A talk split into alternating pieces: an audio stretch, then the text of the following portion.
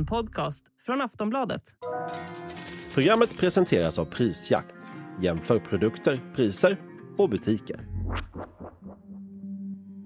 Vapenvilan i Gaza blev inte långvarig. I fredags började Israel återigen med sina bombningar och Hamas med sina raketskjutningar. Nu frågar sig alla, hur länge kan det här pågå? The head of Israel's military says its ground operation has begun in southern Gaza and that it will be no less powerful than the offensive in the north. An advisor to Israel's prime minister told the B B C today that Israel was making the maximum effort, he said, to avoid killing civilians. The images coming in tonight, the raging battles in the streets, hunting down Hamas fighters, warning civilians to get out of harm's way. But many there are caught in the crossfire. Hundreds of thousands have been told to move south, so now where do they go? Israel dropping leaflets with links to this map showing civilians safe zones, but there is limited electricity and internet, and many are getting caught in this horror. Över sexton tusen personer har dött i Gaza sedan Israel inledde sin offensiv efter Hamas terrorattack den sjunde oktober, och dödssiffran bara väntas stiga. Efter veckor av bombningar så kunde parterna till slut komma överens om en kort vapenvila. Den inleddes den tjugofjärde november och varade i en vecka, men nu är striderna åter igång. Under vapenvilan så släppte Hamas gisslan, och palestinier som fängslats i Israel släpptes också. Även hjälporganisationer kunde få in förnödenheter till Gaza. Kriget drabbar främst den civila befolkningen, och hela området lider nu stor brist på livsnödvändiga saker. Enligt F N:s World Food Program så befinner sig en miljon palestinier på gränsen till svält, vilket är nära hälften av befolkningen, och många av dem är barn. Och i stort sett hela befolkningen saknar tillgång till rent dricksvatten. F N vädjar nu om ett slut på kriget, eftersom man befarar att det kan sluta i en humanitär katastrof. Och även U S A, som står på Israels sida i konflikten, har börjat ändra inställning. I veckan så gick även Läkare utan gränser ut med ett öppet brev till den svenska regeringen, där man uppmanade regeringen att agera för att få ett stopp på kriget. Hur är situationen i Gaza? Hur ser U S A på det som händer, och hur länge kan det här pågå?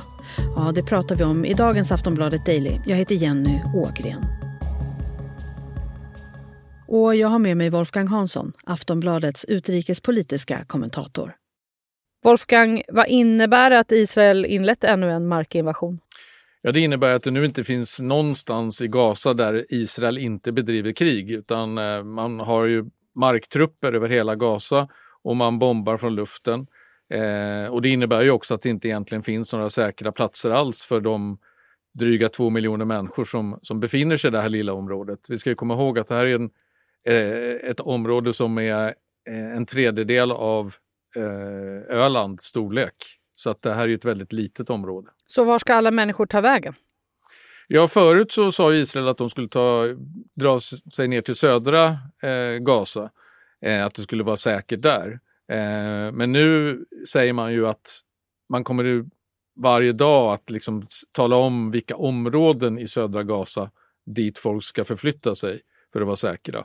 Men jag menar, vi pratar här om, som sagt, om, om kanske då en komma åtta till en komma nio miljoner människor som, som befinner sig i det här området, och eh, oerhört trångbodda. Många bor ju på gatan, eh, de har svårt att skaffa mat och vatten och allting. Och, jag menar, hur ska de kunna förflytta sig ut efter den israeliska arméns instruktioner? Det är helt omöjligt att begripa, och de F N-människor som befinner sig plats, på plats i Gaza, de säger ju liksom att det är, det är helt omöjligt. Och dessutom är det många som inte har el eller internet, så de kan inte ens se de här instruktionerna som, som israelerna ger. Det har nyligen ändå varit vapenvila, men varför tog vapenvilan slut? Ja, de bråkar ju lite grann om det. Eh, Israel, alltså det, officiellt har man ju inte sagt så jättemycket, men inofficiellt så säger Israel att det beror på att Eh, Hamas inte ville frige kvinnor ur gisslan, och det spekuleras då i att det beror på att de har blivit våldtagna och utsatta för andra sexuella övergrepp, att, övergrepp och att de inte vill släppa dem för att de inte vill att de ska kunna vittna om det här utåt.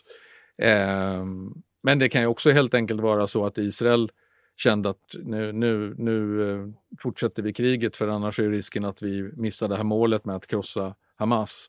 Eh, men förhandlingarna är ju avbrutna nu, men de kan ju återupptas.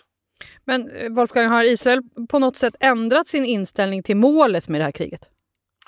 Alltså man har ju hela tiden haft två mål, och under vapenvilan eller den här stridspausen, då var ju det främsta målet att få loss så många gisslan som möjligt.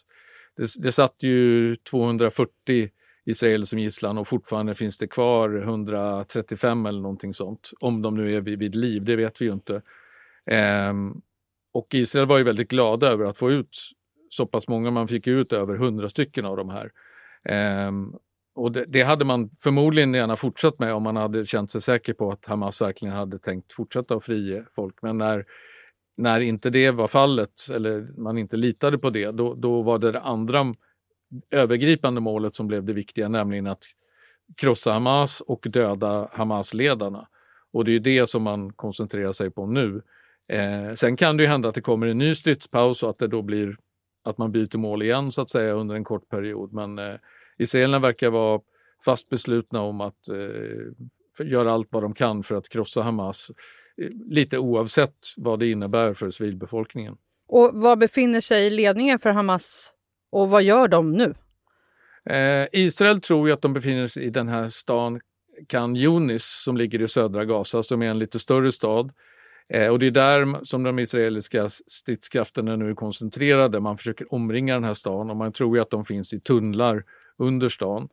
Eh, och man har ju sagt att man, eh, man har liksom läckt ut att man funderar på om man skulle eh, fylla de här tunnlarna med havsvatten.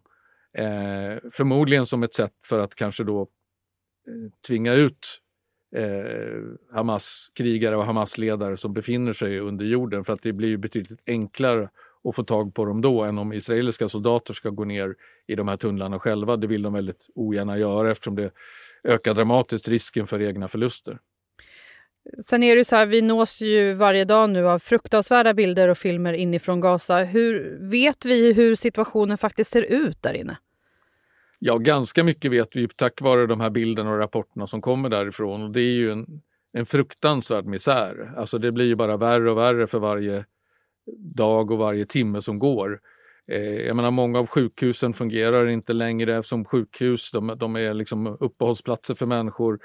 Eh, F N-skolorna fungerar som eh, bostäder för eh, hundratusentals människor. Som, jag menar, de trängs ju på en väldigt liten yta. Eh, det är ont om mat, det är ont om vatten, eh, det är ont om mediciner. Eh, samtidigt har de här vinterregnen börjat, som gör att det blir ännu svårare att, att befinna sig utomhus. Även om det inte är någon, någon svensk vinter direkt, men eh, ändå. Det är, liksom, eh, det är inte som det är på sommaren att man kan, man kan leva ute. Så att alla rapporter vi får, och vi får ju rapporter, för det finns ju en del... fortfarande en del västerländska hjälparbetare som är kvar eh, i Gaza eh, och som har lämnat rapporter, och det, man hör ju på, på dem att det, är liksom, det går knappt att beskriva hur illa det är. Hur har synen på kriget förändrats den senaste tiden? Vi ska prata mer med Wolfgang Hansson efter en kort paus.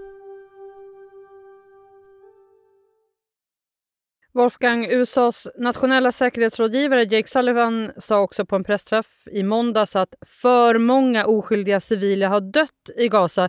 Hur har retoriken från U S A förändrats sedan den sjunde oktober, skulle du säga?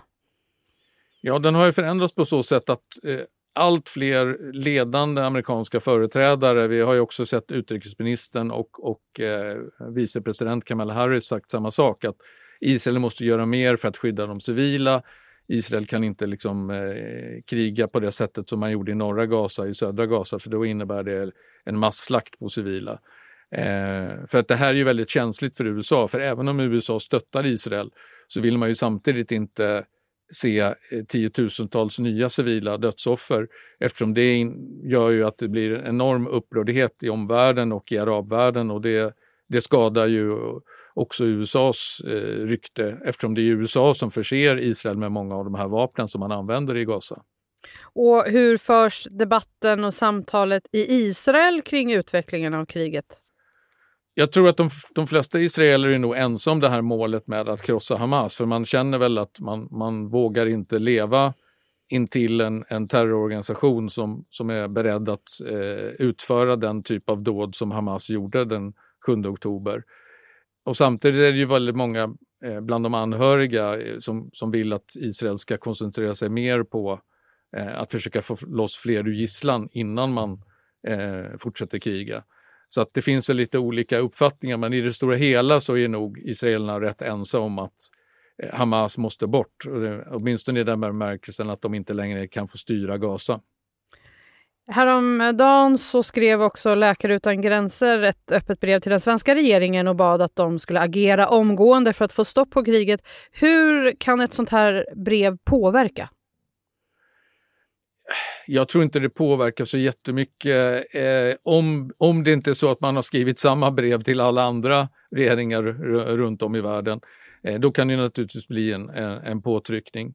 Men alltså vi, vi har ju redan enorma påtryckningar från det internationella samfundet, framförallt från F N, där både F N-chefen och olika humanitära eh, chefer på F- FN-organisationer har gått ut och sagt att det här kan inte fortsätta, det här måste få ett slut, vi måste få till en vapenvila. Men Israel lyssnar ju inte på, eh, på någon, utom möjligen på U S A. Det är först om U S A på något sätt eh, ställer någon slags ultimatum till Israel som, som de kan tänkas eh, gå med på eh, en vapenvila. Tror du att det kommer hända? Inte i närtid. Jag läste också att det finns de som har tjänat massor av pengar nu på Hamas attack den sjunde oktober. Att massiva blankningar gjordes på israeliska aktier dagarna före attacken. Vad vet man om det här? Ja, det pågår tydligen utredningar i både U S A och Israel om det här. För att man såg att plötsligt några dagar innan så, så gjordes det många sådana här affärer. Eh, nu kan ju det verka lite konstigt eftersom... Eh, Den här attacken var ju väldigt, det var ju ett enormt hemlighetsmakeri kring den här attacken den sjunde oktober. Det var ju i stort sett ingen, utom ett litet fåtal i Hamas ledning som kände till den, vad vi vet i alla fall. Så det, det spekuleras ju i att det skulle vara Hamas som själva har, via mellanhänder har, har gjort de här affärerna för att tjäna pengar på det här. Men det, det är alldeles för tidigt att säga exakt vad som har hänt. Vi får se helt enkelt med de uppgifterna. Sen är det ju så här, vi har varit inne på hur eh, situationen i Gaza förvärras varje timme. Det är någonting som W H O också varnar för.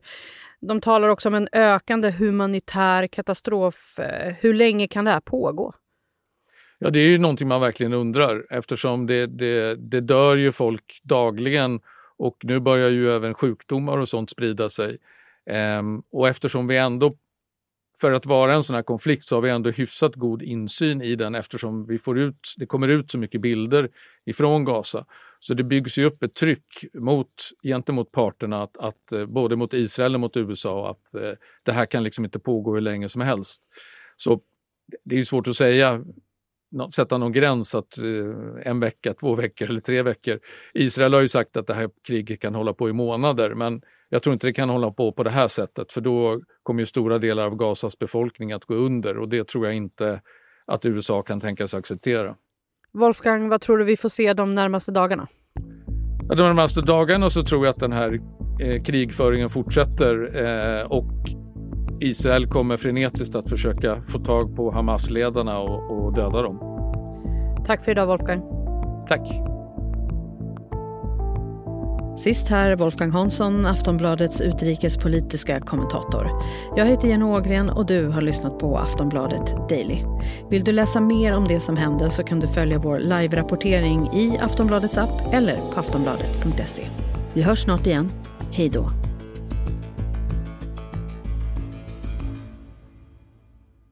Du har lyssnat på en podcast från Aftonbladet. Ansvarig utgivare är Lena K. Samuelsson.